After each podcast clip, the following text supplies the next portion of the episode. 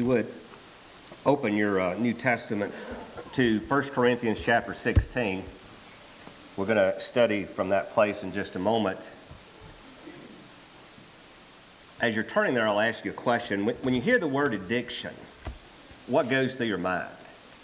It's probably not something good or something positive because typically we assign a negative meaning or a negative connotation to the word addiction.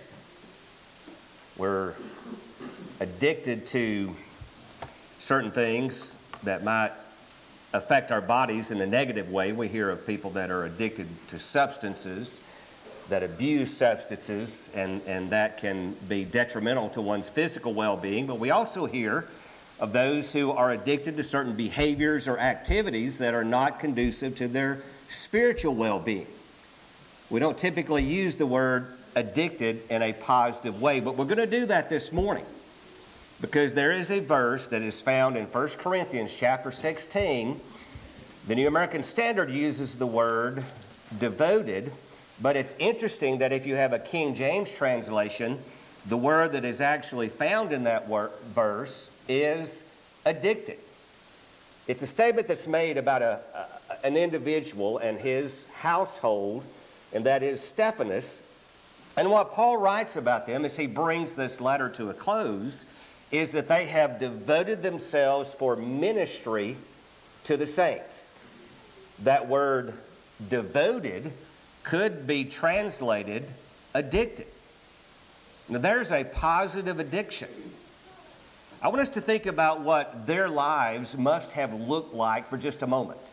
Here's a, here's a family, and the head of the family is a man by the name of Stephanas.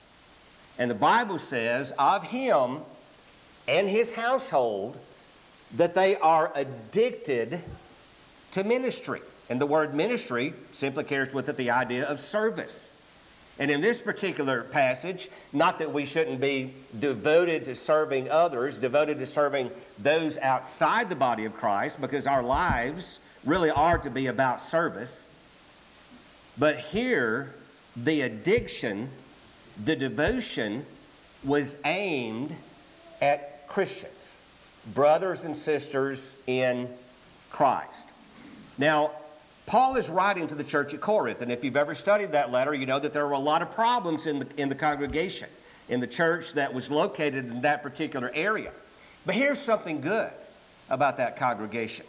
Here is a man by the name of Stephanas and his household who, in spite of all the issues, all the things that were taking place in that congregation, they were devoting themselves to service. Now, there's a lesson to be taken from that in and of itself, and that is that sometimes we allow the negativity that's going on, not just in the world, but maybe around us, among our brothers and sisters in Christ, to discourage us. And yet it didn't discourage them. In fact, they were a model, they were an example of those who were serving. What does it take to become addicted to serving God? What, what does it take to become addicted to, to ministering and reaching out to brothers and sisters in Christ? And as we ask that question, I think we need to look at our lives and, and, and just wonder out loud to ourselves Does my behavior bring me anywhere near, anywhere close to that condition of life of which it could be said that I'm addicted? to serving my brethren. I, am devoted to, to serving them. I think if you take a moment and, and think about what that looks like, you'll come to the realization that I've come to realize, and that is that we all have work. I have work to do in order to become that type of person. I want to begin by stating here from the outset that as we look at this, this concept of being addicted to service, the first point is the first point that could probably be made in every sermon, and that is it's a matter of the heart. It truly is a matter of the heart. It, it's not just checklist religion. It's not that Stephanas gets up every day and, and he just puts together some checklist. Maybe he did that. And, and at the end of the day, he looks back at the checklist, and as long as he's, he's checked off most of the bullet points, then he feels good about where he is spiritually. Now, I think this was an inward change that produced outward behavior. Now, here, here's the point I want to make by looking at 1 Corinthians chapter 16. You'll notice in verse 15 he writes, Now I urge you, brethren, and then the rest of verse 15 is a parenthetical statement. Verse 16 is the continuation. I urge you, brethren, that you also be in subjection to such men. That's verse 15, jumping directly from 15 to 16. But if you look at this parenthetical statement, he says, You know the household of Stephanas, that they were the first fruits of Achaia. Now, Achaia was the province in which the city of Corinth was located. And Paul says that they were the first fruits. Now, that wasn't the first place that Paul went in the province of, of, Achaia.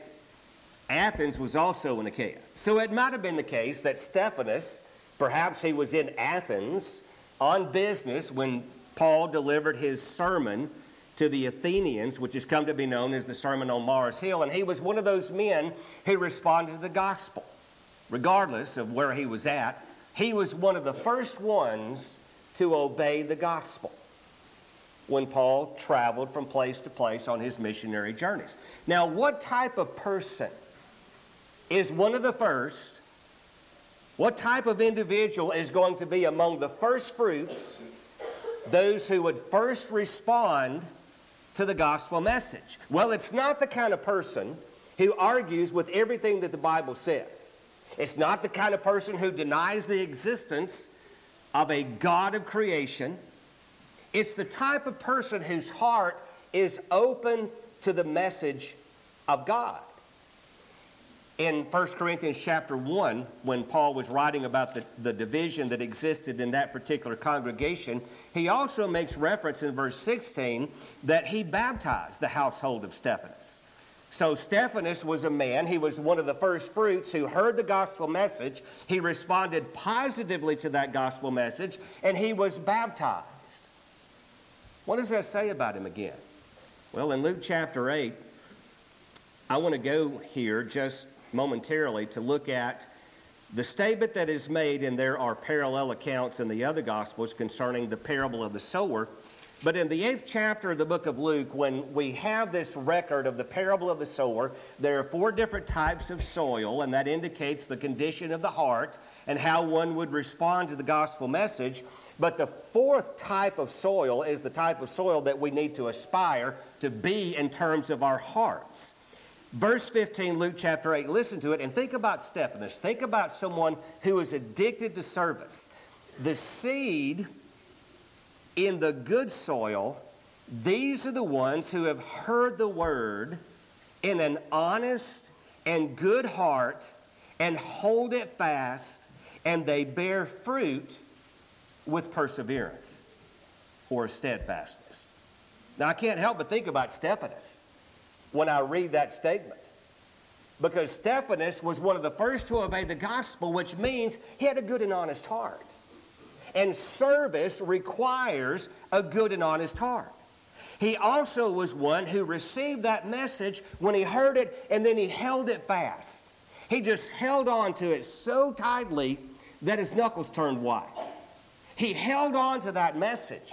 Now, that's a man who can be in a congregation where there are so many problems, and yet he continues to work with his household to serve those who have been saved by the blood of Jesus. It says that he would bear fruit, that is the good and honest heart. He would bear fruit. There would be produce in his life, and he would do so with perseverance. Well, you can't bear fruit without that. You can't continue to serve and to be devoted to service without being one whose heart is steadfast and who is going to persevere in spite of the obstacles. Because sometimes just doing good is not always rewarded. We don't always have a positive response to that, do we? I didn't think about this till just now, but, but earlier. Um, our Sunday mornings are probably like your Sunday mornings, you know, chaos. well, Paula's up this morning and, and she's cooking breakfast for the family, and I have all my babies home this weekend. the 28 year old, the 23 year old, and Micah's wife is here, and Lydia's boy is here. So, five, six, seven. Oh, you're 27. I'm sorry. the 27 year old is here. You just kind of forget after a few years. Uh, you are 23, aren't you, Lydia? Okay, yeah. And then Doug, her, her guy is with her. He's her boyfriend. But um, so Paula's up this morning and she's, she's cooking breakfast and she's yelling upstairs for Levi to come down, which, you know, that happens every day, but she's yelling upstairs for him to come down and eat, and she's trying to round up the others. Of course, Micah and Kiana were staying in another place, but trying to get everybody. And I was just thinking, you know, this, this kind of is the way sometimes life is, and sometimes the way church life is. You're serving, you're ministering, you're doing stuff that's good for others, and, and, and, and you have to beg them to come and get it. Now, again, that's just typical Sunday morning chaos, and you know they're going to eventually show up and eat. But sometimes you feel like that when you're serving and, and being addicted to service. It's like you want to do this good, but then but then there's all this negative uh, response around you, and people that really aren't jumping on the train with you. And how do you continue? Well, you just persevere. You, you, you just continue to bear fruit with perseverance.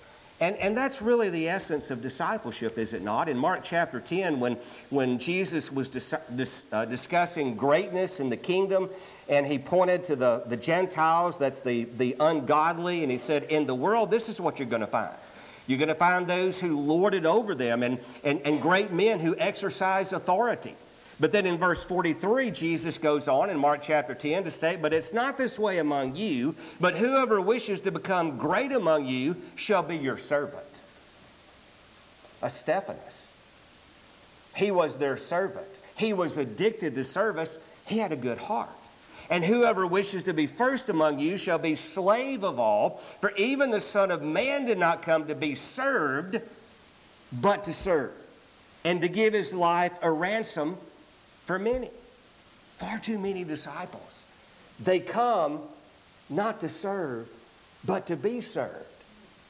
It's not a matter of what they're going to do for others, it's a matter of what they expect others to do for them. That wasn't Stephanas and his household. They were addicted to serving others because their heart was in the right place. The, thing, the second thing I would say about this is that a personal touch is critical. A personal touch is a key to becoming addicted to service. Now, what do I mean by that when I say a personal touch? I'm talking about involvement. You know, you can, you can serve and, and you can do things that you know are right, but, but I don't want to get too close. I don't want to get too involved. I don't, I don't want to really get to know these people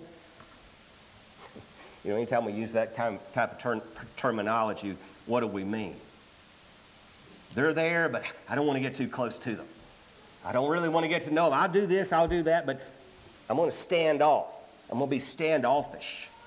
Well, let's, let's look at some of the things that were said here about this, this, this man and his, his household. Let's, let's read beginning here in chapter 16. Let's look at verse 17. Paul writes, I rejoice over the coming of Stephanas and Fortunatus and Achaicus because they have supplied what was lacking on your part. In other words, they have come here. And they most likely were the ones that told Paul about the problems in the church at Corinth, and they may have even taken this letter back to the church at Corinth. But when, when they came, Paul said, they have supplied what was lacking on your part. Well, what was lacking on the part of the, the Corinthians? Their presence. They weren't with Paul. They didn't come to Paul, not that he expected it. But the point is that when they came, they brought something to Paul that was personal. It was their presence. They were interested enough in the apostle that they wanted to be involved with him. He says also in verse 18, he writes, For they have refreshed my spirit and yours. So while they were among the Corinthians, while all those problems were taking place, here's this light Stephanas and his household. And they were refreshing the Corinthians. And when they came to Paul, they refreshed his spirit. Don't you like the sound of that? How many people do you know in your life that when they come to you and they speak to you and they say things about you, they just they just refresh your spirit? Or are they the naysayers? The ones that speak of all the terrible things that are going on in the world. You know, the type of person who can brighten any room by leaving it. You know people like that, don't you? You dread seeing them come. Oh no, here we go. I mentioned earlier about Ruth Brigham, one of the most positive ladies. How can you be positive when you've been living for 98 years? You've seen every bad thing that can possibly happen over almost a 100 year period of time, or hear about it or know about it. She's got a good heart.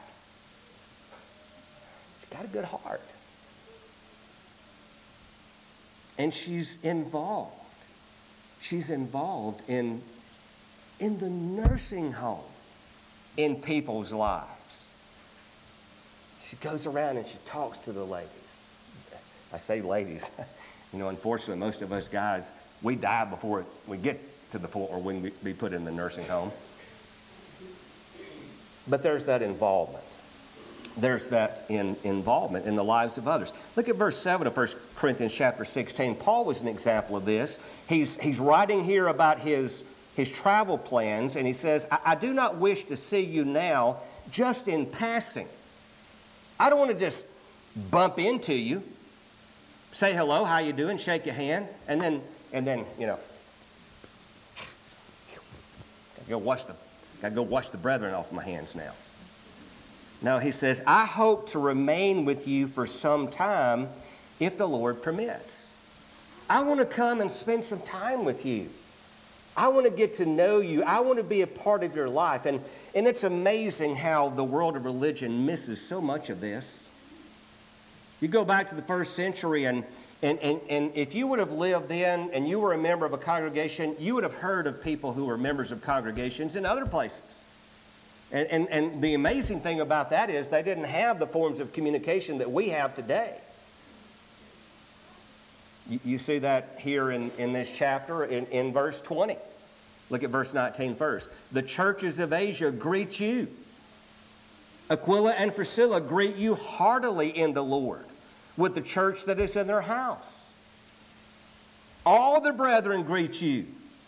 Greet one another. I think it's five times he uses that word greet here. Greet one another with a holy kiss. When you kiss somebody, you're getting personal. Now, that's the same as shaking a hand. And then he says in verse 21 the greeting is in my own hand, Paul. Most of the time, Paul had a a secretary dictate, he would dictate his letters and someone would write them out. But at the end, he always put his own personal touch. That's why we sign our cards when we send cards, isn't it?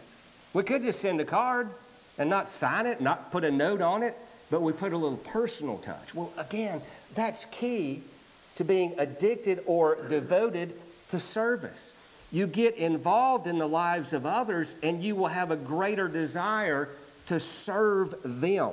In Romans chapter 1 and, and, and verse 10, Romans chapter 1 and verse 10, when Paul was writing to the church at Rome, always in my prayers making request, if perhaps now at last by the will of God I may succeed in coming to you, for I long to see you, so that I may impart some spiritual gift to you, that you may be established. That is, that I may be encouraged together with you, while among you, each of us by the other's faith, both yours and mine.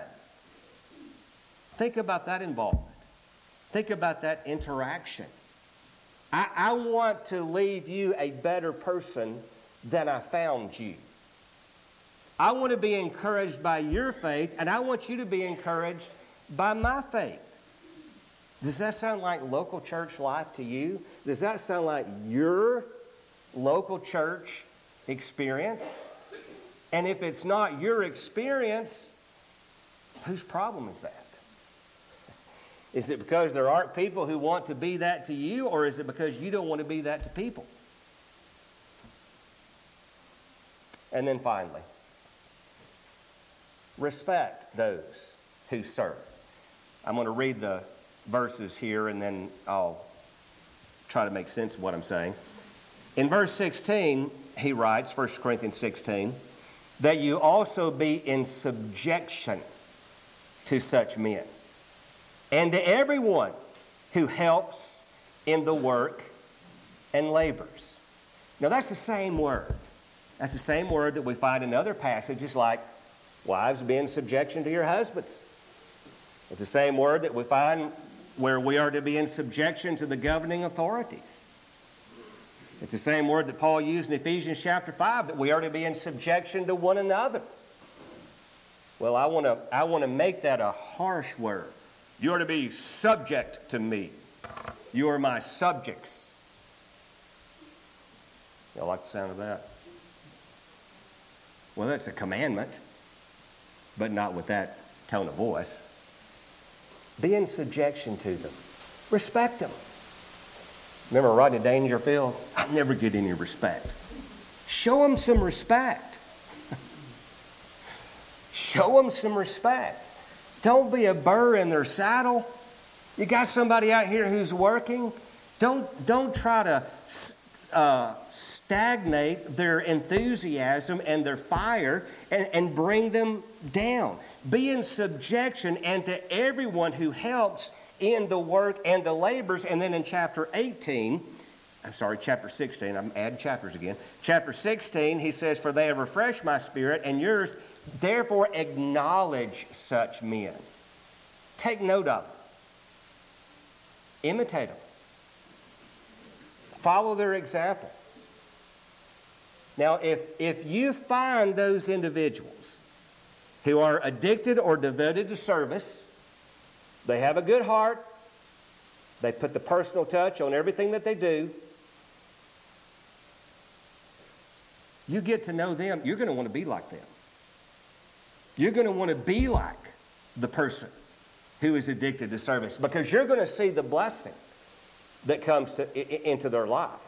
You're going to see the benefit that is theirs, and you're going to want to imitate those who are serving and for whom you have respect.